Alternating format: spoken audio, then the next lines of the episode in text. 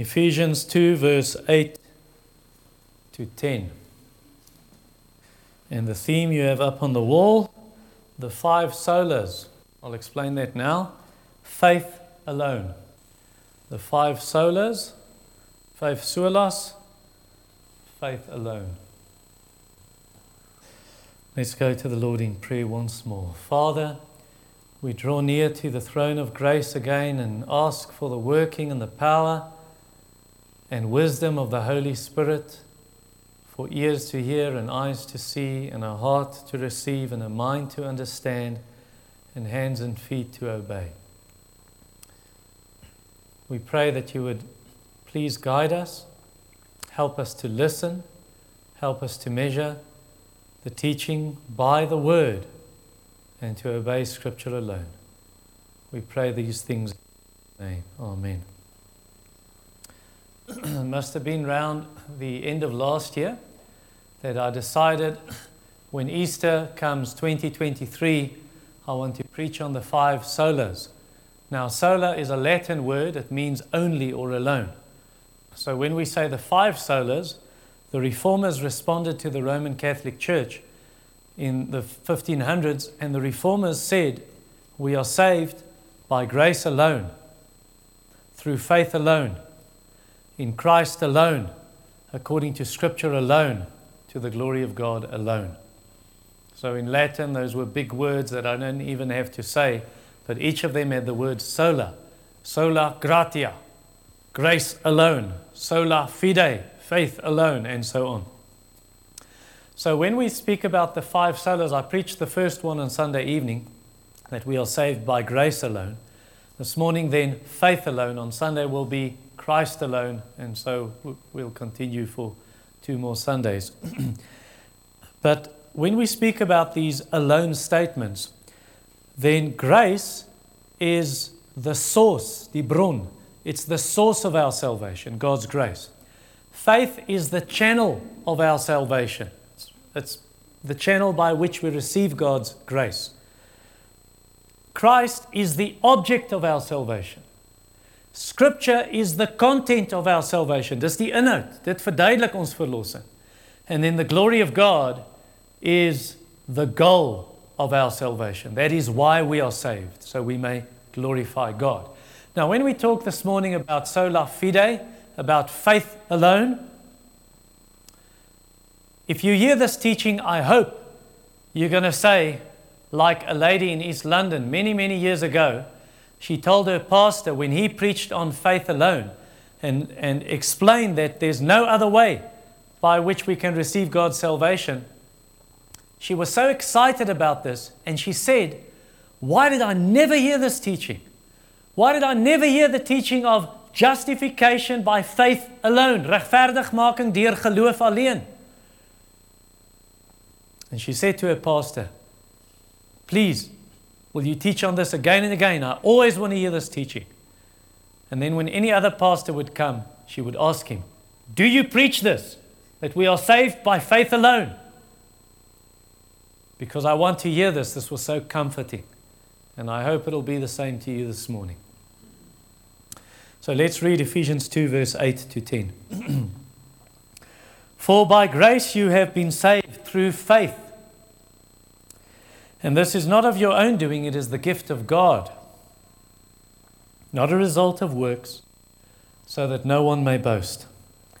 For we are his workmanship, created in Christ Jesus unto good works, or for good works, which God prepared beforehand that we should walk in them.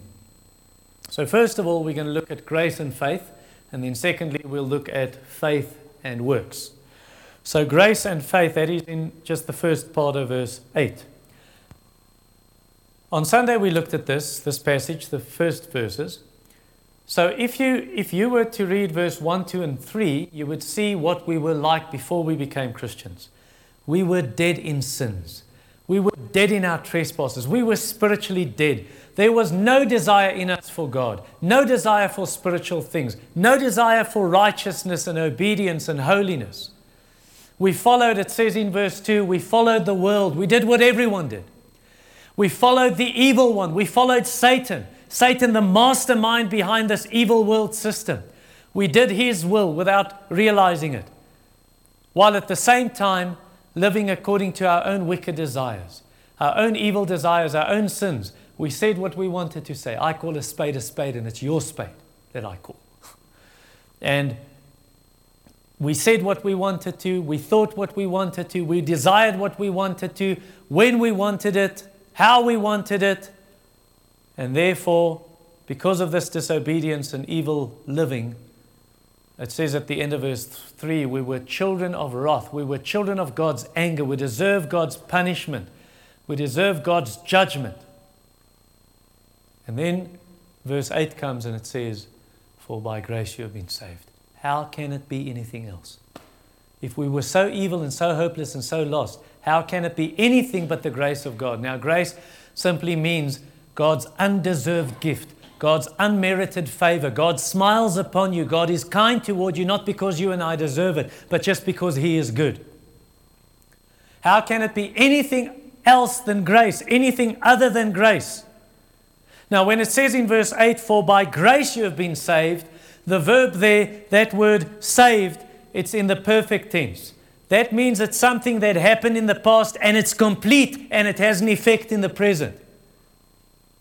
When Jesus died on the cross, he said, It is finished. Dis volbring, dis afgehandel, dis voltooi. It is done. We have been saved. Done. Perfect tense. But it has an effect now. Titus 2 says that we can live upright lives, holy lives, godly lives, obedient lives, righteous lives in the present. It's possible by the power of God and because, what of, because of what Jesus did on the cross. Now, how do you receive this saving grace? Through faith. Yes, verse 8. For by grace you have been saved through faith. Faith is the channel. So I can almost explain it like this Faith, or let's say grace is your blood, the blood in your body. Grace is your life's blood. If you don't have blood, you die. So grace is, grace is the life's blood. Faith is your veins that carries this life blood all over your body. It carries it to the lungs and to the brain and to the kidneys and so on so that you can live. So, what is it that makes you live? Is it your veins or is it your blood? It's your blood, it's not your veins. But without the veins, the blood cannot be transported to the body. And in the same way, we can ask, what is it that saves you? Is it God's grace or is it your faith? It is God's grace. It's not your faith that saves you. Faith is the veins, faith is the way, it's the channel by which you receive this life of God and all the benefits of the life of God, all the benefits of God's grace, benefits like being adopted into His family, of your sins being forgiven, of you are declared not guilty, you are declared righteous because of Christ. The benefit of being sealed by the Holy Spirit to show you are a child of God, and so on and so forth. So, so faith, we can say, faith is the empty hand. I've, I thought, what picture? I always choose a picture for the blog and I send it to him, Ati, and he put it on YouTube for the sermon. And I try to match it with the theme of the sermon. So, faith alone, what picture will work? And I chose a picture of dirty hands that are empty, standing like this, saying, I've got nothing to give, I need to receive. So, faith, faith is, faith is the empty hands that they empty, ready to receive the golden coin, the gold, the riches of God in Christ. To say, I have nothing to give. I'm a beggar. It's like the two people in the temple, the Pharisee and the tax collector. So the Pharisee standing in the front of the temple, looking up and thinking he's so righteous and wonderful. Thank you, God. I'm not like other men. I don't commit adultery. I don't murder people. I'm not a thief like that tax collector in the back who steal people's money. Oh, I fast twice a week. I give 10% of all my income. Thank you, I'm such a good man. That man came with full hands to say, Look what I can offer you, God. That's what many people think salvation is. That's what many people think Christianity is. They think it's what I give to God. You even hear this, and I'm, I'm not going to be too hard on you, but it's not biblical to say, I gave my heart to Jesus. There's, there's no such, such phrase in the Bible when people get converted. Salvation is not something you do for Jesus, it's something He did for you. Every religion says you must do, do, do. Christianity says it's done, done, done. so, so the tax collector, he's standing in the back of the temple, and he, he's so ashamed of his sin he cannot even look up, and he just says, he beats on his breast and says, God, God, be merciful to me, a sinner. He came with empty hands to say, I need your mercy. That's Christianity. That's biblical Christianity. So, so faith, faith is like that. Faith looks to the historical facts of Jesus' life, death, and resurrection. Faith looks to the historical facts of Christ was crucified for our sins. He was buried and he rose bodily on the third day. Faith is not a leap in the dark. Some people think Christianity is just this this faith in a vacuum. You know, we believe things, we hope it's true. I hope there's heaven. That's that ridiculous argument where people say, uh, I'm the Christian, here's the atheist. So I say to the, the atheist, okay, so if, if, I, if you are wrong, you lose everything. You're going to stand before God. But if I'm wrong, then I lose nothing. That's nonsense. I lose everything if I was wrong. I lived, I gave my whole life to serve Christ then I might as well quit my job right now. Let's lock the doors of this church and close it up for either sell it to someone or let the rats and the bats move in. Faith is not a leap in the dark. It's not just jumping and we hope something is true. Faith is based on historical evidence, it's based on the historical facts of Jesus who was crucified for sinners, who was buried and who rose on the third day and appeared to many witnesses. They saw him.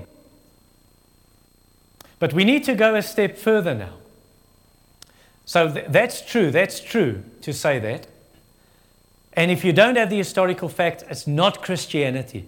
A lot of what's going on in, in the greatest Afrikaans denomination in South Africa, a lot of what's going on there, it's called liberal theology. They deny the bodily resurrection a number of them, and the professors. That is not Christianity. Liberalism is another religion, it's not Christianity.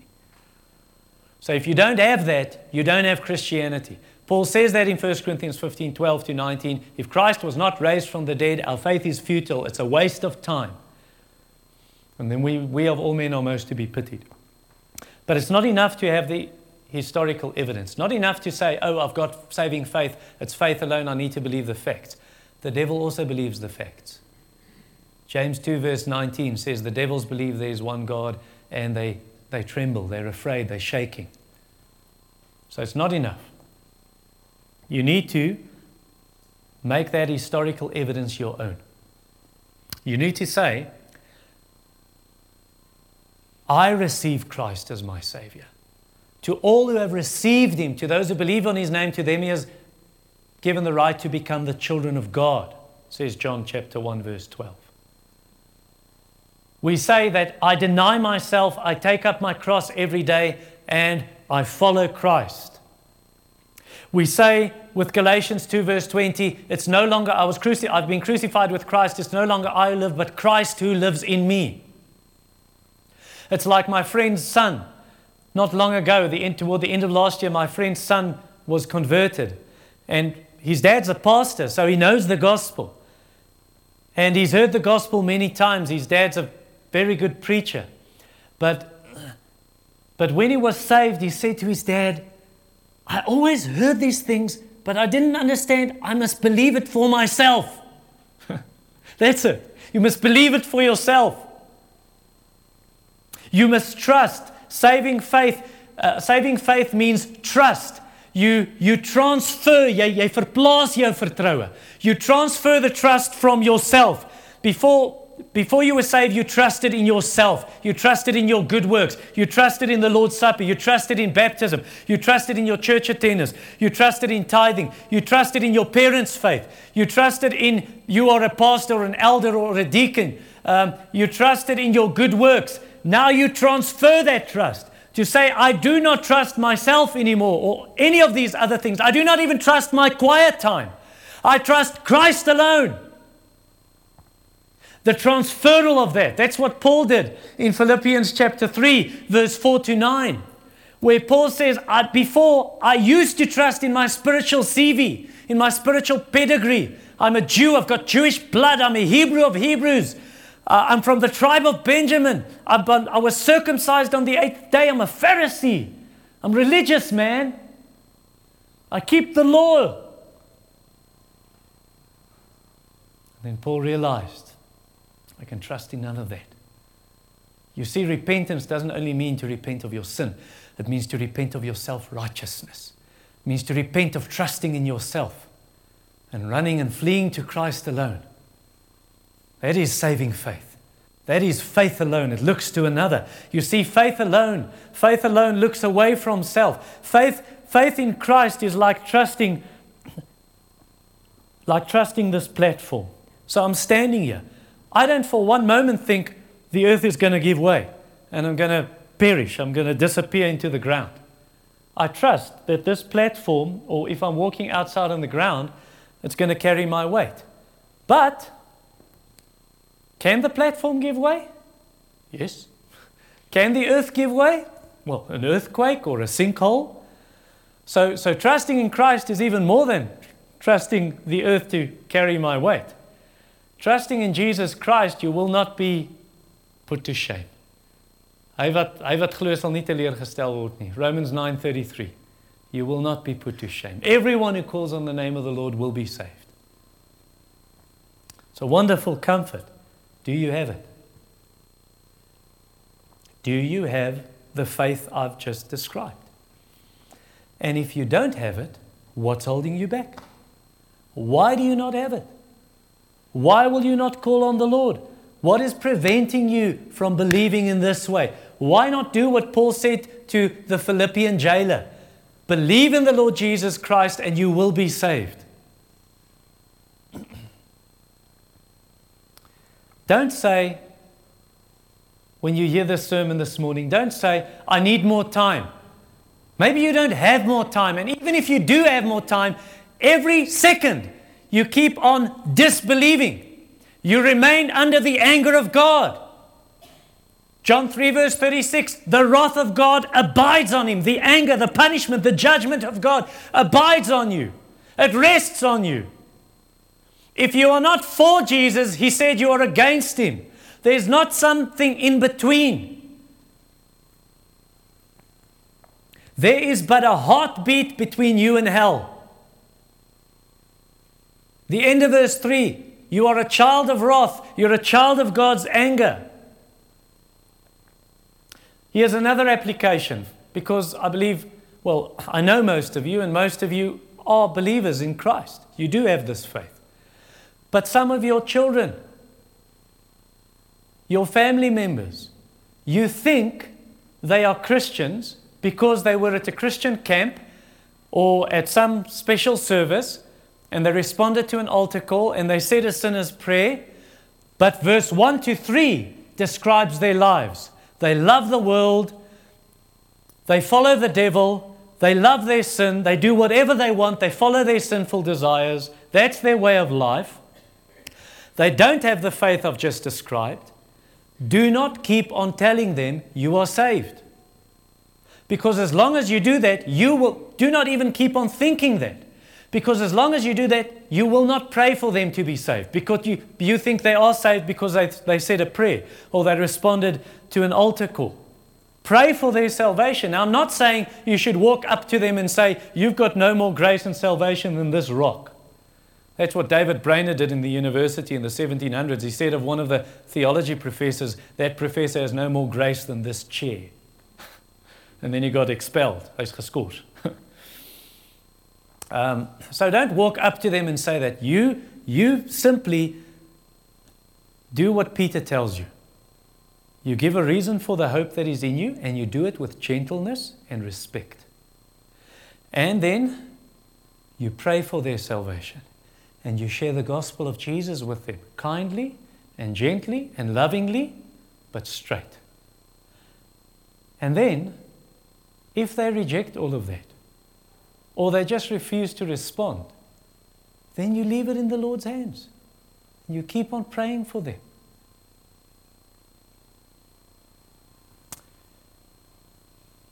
Number two, faith and works. So that was grace and faith, and now faith and works.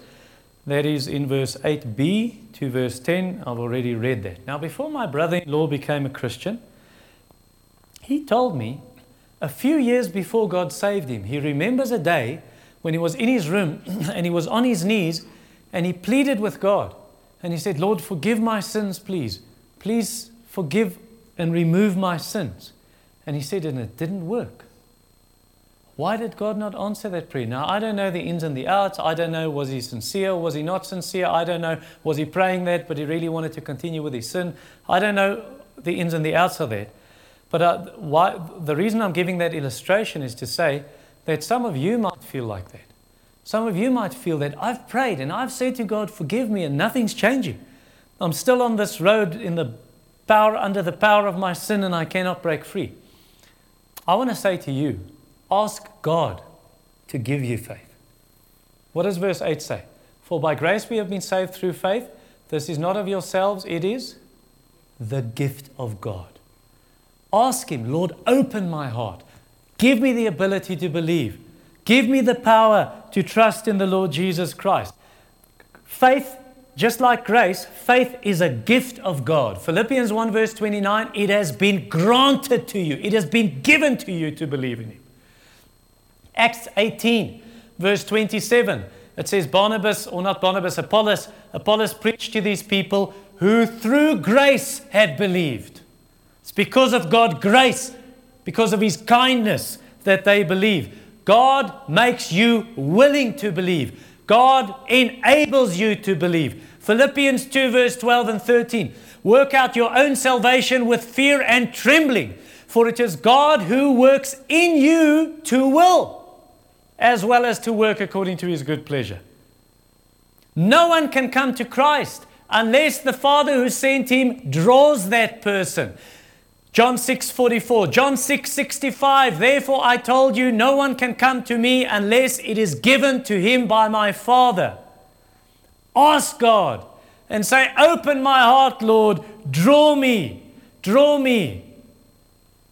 Open my heart like you did Lydia's heart in Acts 16, verse 14. The Lord opened Lydia's heart to pay attention to what was being said by Paul. Maak my hart oop, Here, dat ek die evangelie kan verstaan en dit kan glo. So that means again that means faith is not the foundation of your salvation. Faith is the channel of your salvation. It's the channel by which you receive God's grace. And this goes against, there's a teaching that's been going around for about 20 years. It's not very popular in our circles, but there are some circles that have accepted it. And it's called the New Perspective on Paul. So these guys say, no, we, we understood Paul wrongly for 2,000 years. What Paul actually, what Paul is saying is, faith is the new work that you do in order to be saved. Faith is your contribution. Dis wat jy bydra om gered te word. It's something you give where actually the only thing you gave to be saved is your sin. To say, here I am, I'm a sinner. Have mercy on me. Faith is not Faith is not some work you must, you mustn't look at it like it's some kind of work. That's not the case. What happens if you turn faith into a work, then you're going to be that kind of person, and you've met some of them.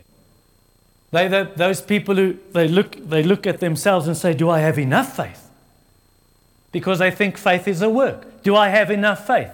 It's like the disciples increase our faith, where Jesus said, Mustard seeds enough. It's not, not how big your faith is. It's about how great is the one in whom you believe. What is the object of your faith? Who are you looking to? You see, these people, they believe in their belief. They believe in their faith. They don't believe in Christ. They look inward. They look at themselves and their faith instead of looking at Christ through faith. And why do they do that? Because they've got a wrong definition of faith. They misunderstand faith. You see, in the Bible, Romans 4, verse 4 and 5, faith and works are opposites. It says if you were saved by works, then you can brag. Then, then God needs to pay you for salvation. It says that's your due, that's what you deserve salvation because you worked for it. But then it says that's not how salvation works. Abraham was justified by faith. So don't turn faith into a work. They're opposites. Don't confuse the two. You see what faith does? Faith forgets all about itself. Faith forgets all about its own deservings and its own works. Faith looks away from self to Christ alone. And then faith takes him on his word. Faith takes him on his word and on his promises that says everyone who believes in the name of the Lord will be saved. Everyone who calls on his name will be saved. And then faith acts upon that. I receive him as my Savior. And then God counts that as righteousness. Romans 4, verse 3. What does the scripture say? Abraham believed God, and it was counted to him as righteousness. Verse 5. And to the one who doesn't work, but believes in him who justifies the ungodly, his faith is counted as righteousness. Now, I don't know how to say this in English, but I'll try my best. And I'll say it in Afrikaans too. That does not mean God now writes the word faith in, the, in, this, in the right hand column or the left hand, julle boekhouers, wat ek kan dit met gaan. It doesn't mean he writes in the positive, the plus column, faith, that is what you deserve. Hy skryf nie geloof in die verdienste kolom nie. In the column in die verdienste kolom, that side where here's the plus, here's the positive. God writes forgiven, justified through faith in Christ. Die verdienste kolom, Christus se naam gaan daar. That's now put to your account. It's not your faith that's put in that on the side of deservings. There's a transaction that takes place. That's easy to understand, even if you're not into accounting and if you're not a chartered accountant or, or an auditor of some kind. So this is easy to understand. 2 Corinthians 5, verse 21. God made him, that is Jesus, who knew no sin. Jesus never sinned and he wasn't a sinner. God made him who knew no sin to be sin for us, so that we might become the righteousness of God in Christ. So what happens is there, there's a swap that takes place. All my sin is put on Jesus, put to Jesus' account. And he is punished for my sin. He pays my fine. Colossians 2:14. The record of debt that stood against us is nailed to the cross. All the righteousness of Jesus, his perfect life, his obedience is put to my account. And then God sees not me. Who does he see? That is for all those who believe. It is through faith we receive the benefits of this. So Paul says, I don't care about my righteousness anymore. That's like, that, throw that to the dogs. I don't care about all those things that I try to do to earn God's salvation and who I am. I'm a Hebrew of Hebrews, circumcised on the eighth day, Pharisee, whatever. I don't care about any of that. I just want Christ. I want the righteousness of God that comes through faith in Christ. And God puts a perfect record on your books. And on Judgment Day, what have you got before God in your life's book? Is there sin? Oh, it's all been washed away by the blood of Jesus. Is there righteousness? Oh, perfect righteousness. Not one of those is yours. Jesus did it all. Wow. we need to hear this again and again. I need to hear this again and again. How often do you get discouraged about your sin? How often do you feel this is too strong, I cannot win the battle? You need to come to the cross again and again. Look to Jesus over and over. God sees you clothed in the righteousness of Christ. You've got dirty clothes, the dirty clothes of your sin. Go and read Zechariah 3. Here's Joshua, the high priest, standing before the Lord, and his clothes are so filthy, and Satan is accusing you, sinner. How can you stand before God? And then, then the angel of the Lord says, Remove his dirty clothes, those filthy clothes. And they remove it. And, and then it says, And clothe him, clothe him with clean clothes. And that's the righteousness of Jesus that covers you now. Um, Isaiah 61, verse 10 we are clothed in the righteousness of. And you're pure. Christ becomes your righteousness. 1 Corinthians 1, verse 30. And now God will not judge you. There's no judgment, no condemnation for those who are in Christ Jesus. Romans chapter 8, verse 1. You're hiding in the strong tower. The name of the Lord is a strong tower. The righteous man runs into it and he is safe. The storm of God's judgment will not pound him. So, if that's true, and it is, what have you got to brag about? Nothing. We cannot boast in anything. Verse 9. You still got your Bible open. Not a result of works, so that no one may boast. The only thing you can boast about is Galatians 6:14. I've decided I will boast about nothing else except the cross of Christ, by which I've been crucified to the world and the world to me. I will boast in Jesus alone. And religion hates that. False religion hates that. You see, false religion wants acknowledgement.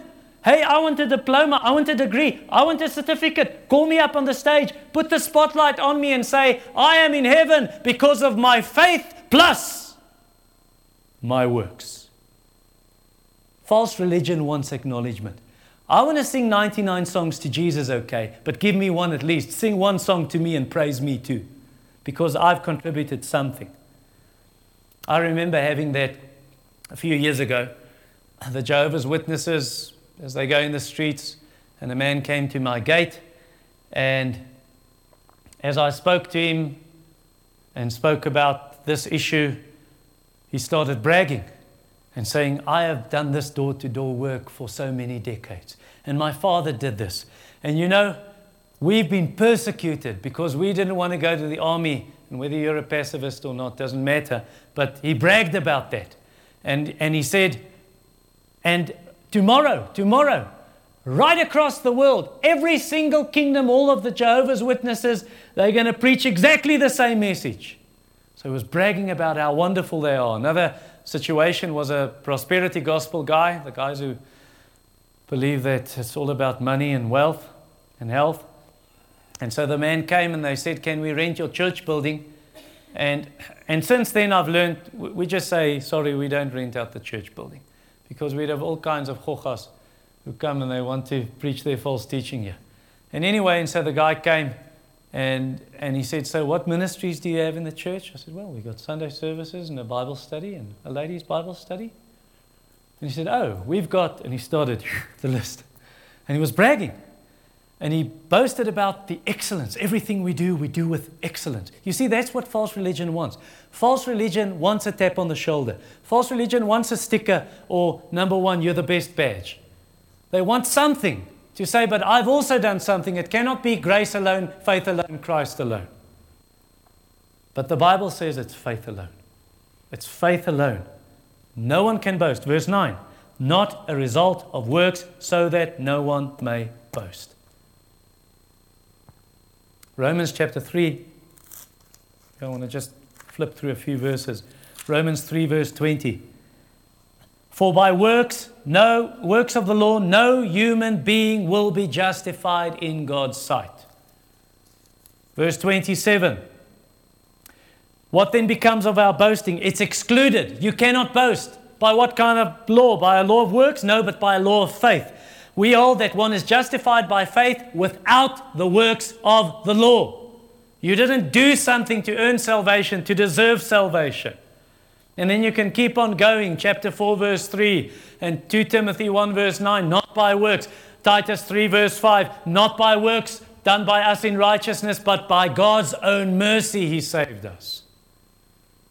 You see, the self righteous person wants, he wants attention here. Look at me. The Pharisee, look what I've done, God.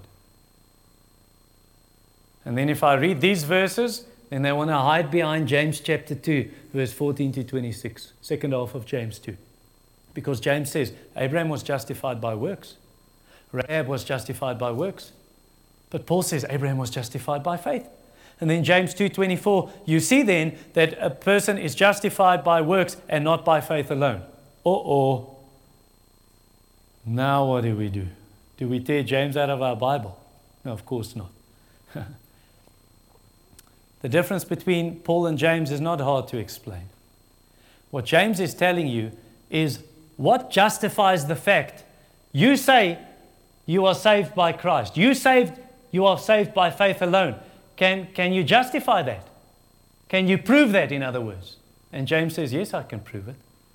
My works show that I have real faith. Christ has changed me.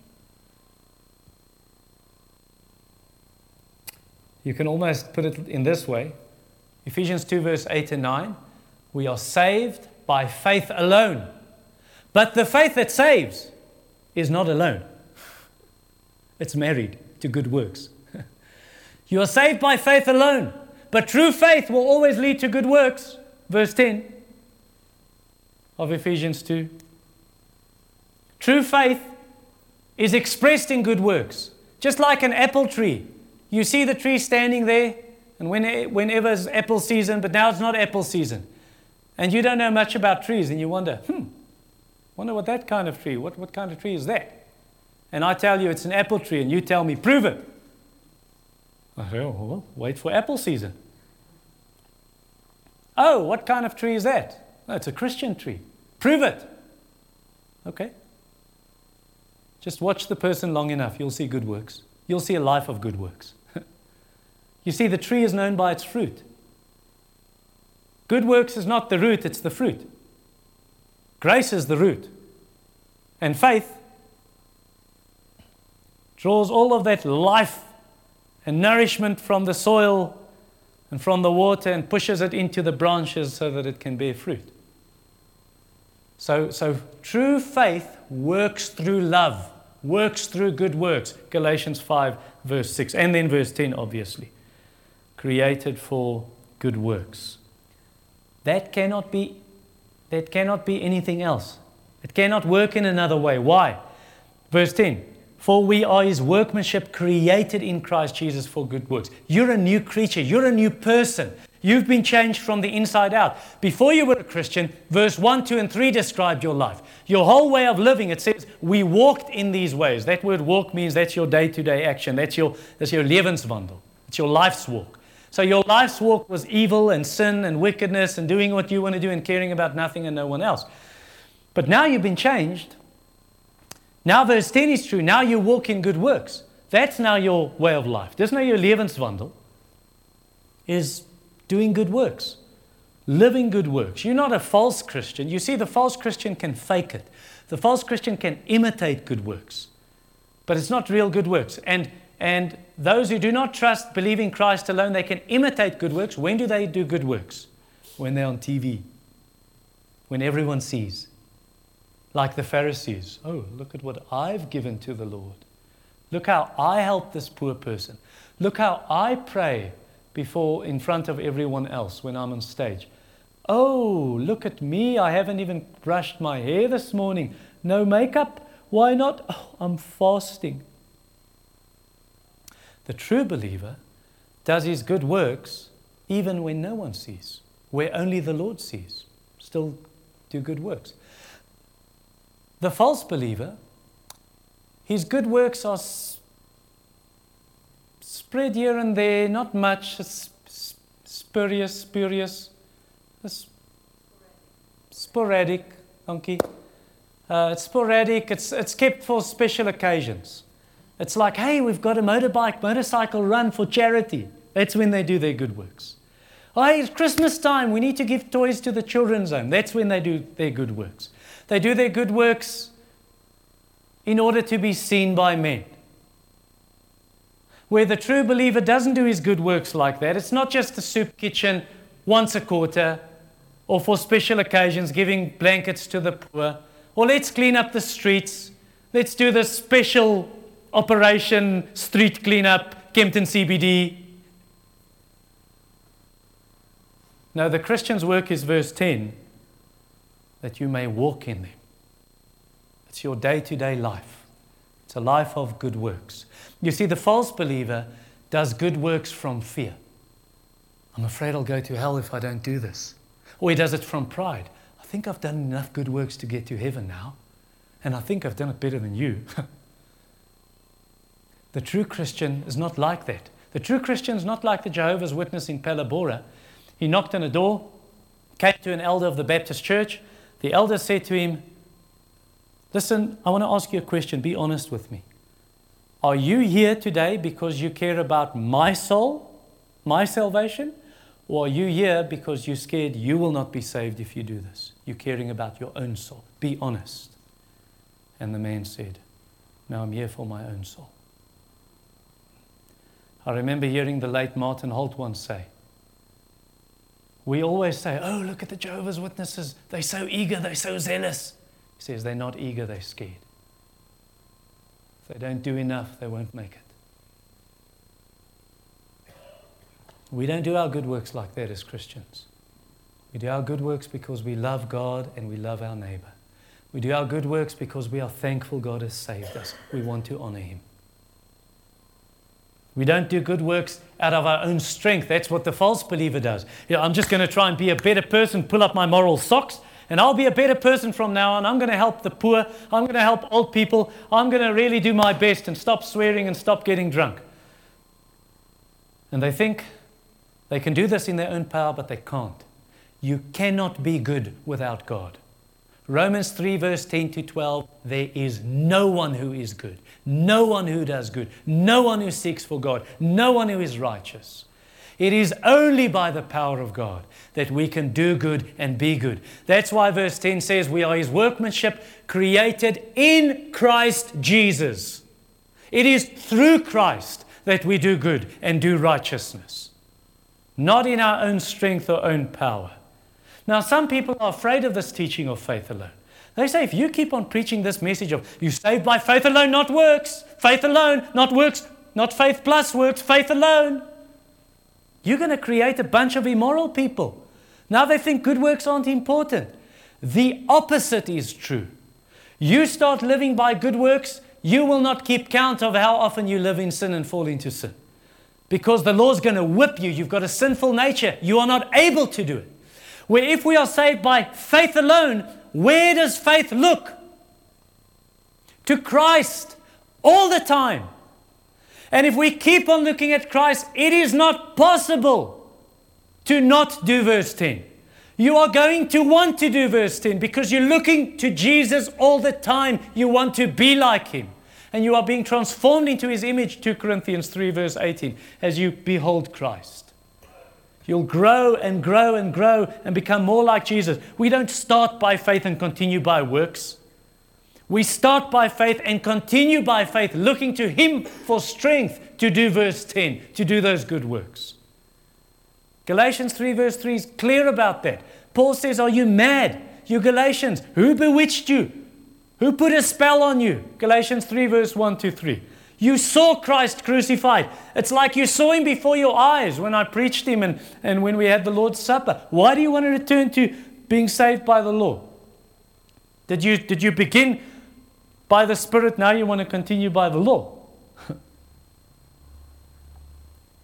All right? Okay.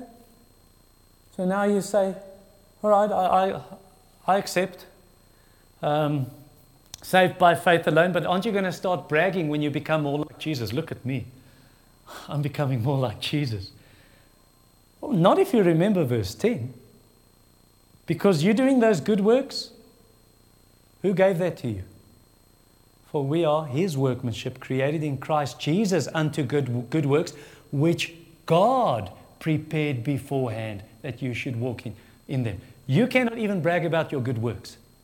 Even that is given of God. God. God empowers you to do that. It wasn't your own strength.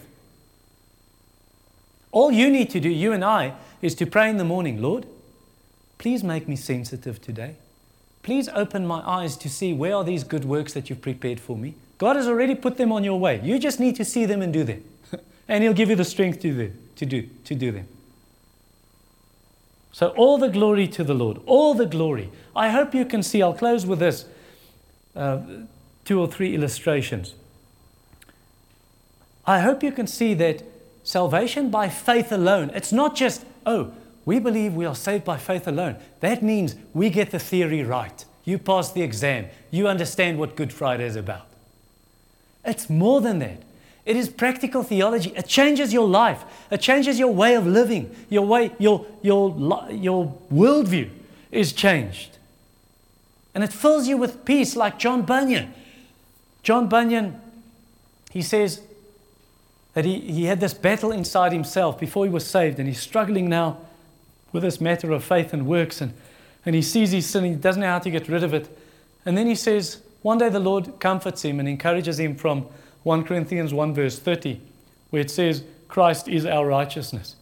And it's like the Lord says to him, John, you think that you're accepted by me because you've done more good or less good. You are not accepted by me because of that. You are accepted by me because of my Son Jesus Christ and His righteousness. He is your righteousness. Your righteousness is in heaven, not in yourself. It is at my right hand, my Son. And John says, John Bunyan says, his heart was filled with peace when he understood that. And it says, like his, his treasure, he saw that his gold is in heaven, his treasure is in heaven, it's Christ. And he was so encouraged. And then and then the doubt came again, and the Lord encouraged him from Romans 3:24. We are justified by grace. It is God's grace through faith. And again, it's like the Lord said. He says it's almost like he heard a voice. And it said, Sinner, you think you are justified by your own works. You are accepted as righteous before me because of what you do. I do not look at you. I look at my son. He is with me in heaven. He is your righteousness. And I will deal with you according to my pleasure in Him. So, do you trust Him or do you not? That'll even give you comfort as you die. When you're lying on your deathbed, if you believe you are saved by faith alone, oh, will you have peace? Will you have peace if you look at the Lord, at the Lord Jesus Christ, and be encouraged? You'll be able to die in peace and be at peace on the deathbed. It's like uh, King, King Louis XIV. He's an example of how you shouldn't die. King Louis XIV of France. He's lying on his deathbed, so his Catholic priest comes and says, he says to the priest, he says, Please, will you pray for me that my sins will be forgiven? And the priest says, Are you suffering? Are you struggling? Your conscience? And he says, No, that's what bothers me. I want to suffer more for my sins. That's what you'll think if you think it's not faith alone. Contrast that with a person round, round about the same per- period. It was an old woman lying on her deathbed, and a Catholic priest came to her, Martin Boos, a German priest, and later on he got saved. But the priest came and he, he said to her, Oh, lady, you have so much peace. You are going straight to heaven because you lived such a good life. And she said, No. She said, If I were to trust in my good works, I would not have this peace. I'd be afraid. How can I stand before a holy God with my sin? The reason I have peace is because I trust in Christ alone. He is my surety. He is my advocate. He is my lawyer who defends me and stands in my place. So, in the end, you see, there are only two religions in the world there's the true religion of those who trust in Christ alone. And then there are those who trust in themselves and their merits. There are those who look inward, they look at themselves for the solution.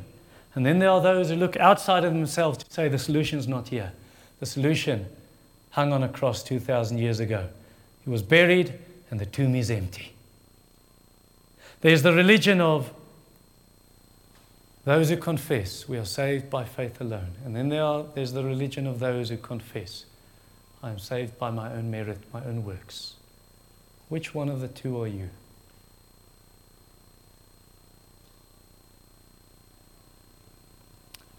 Heavenly Father,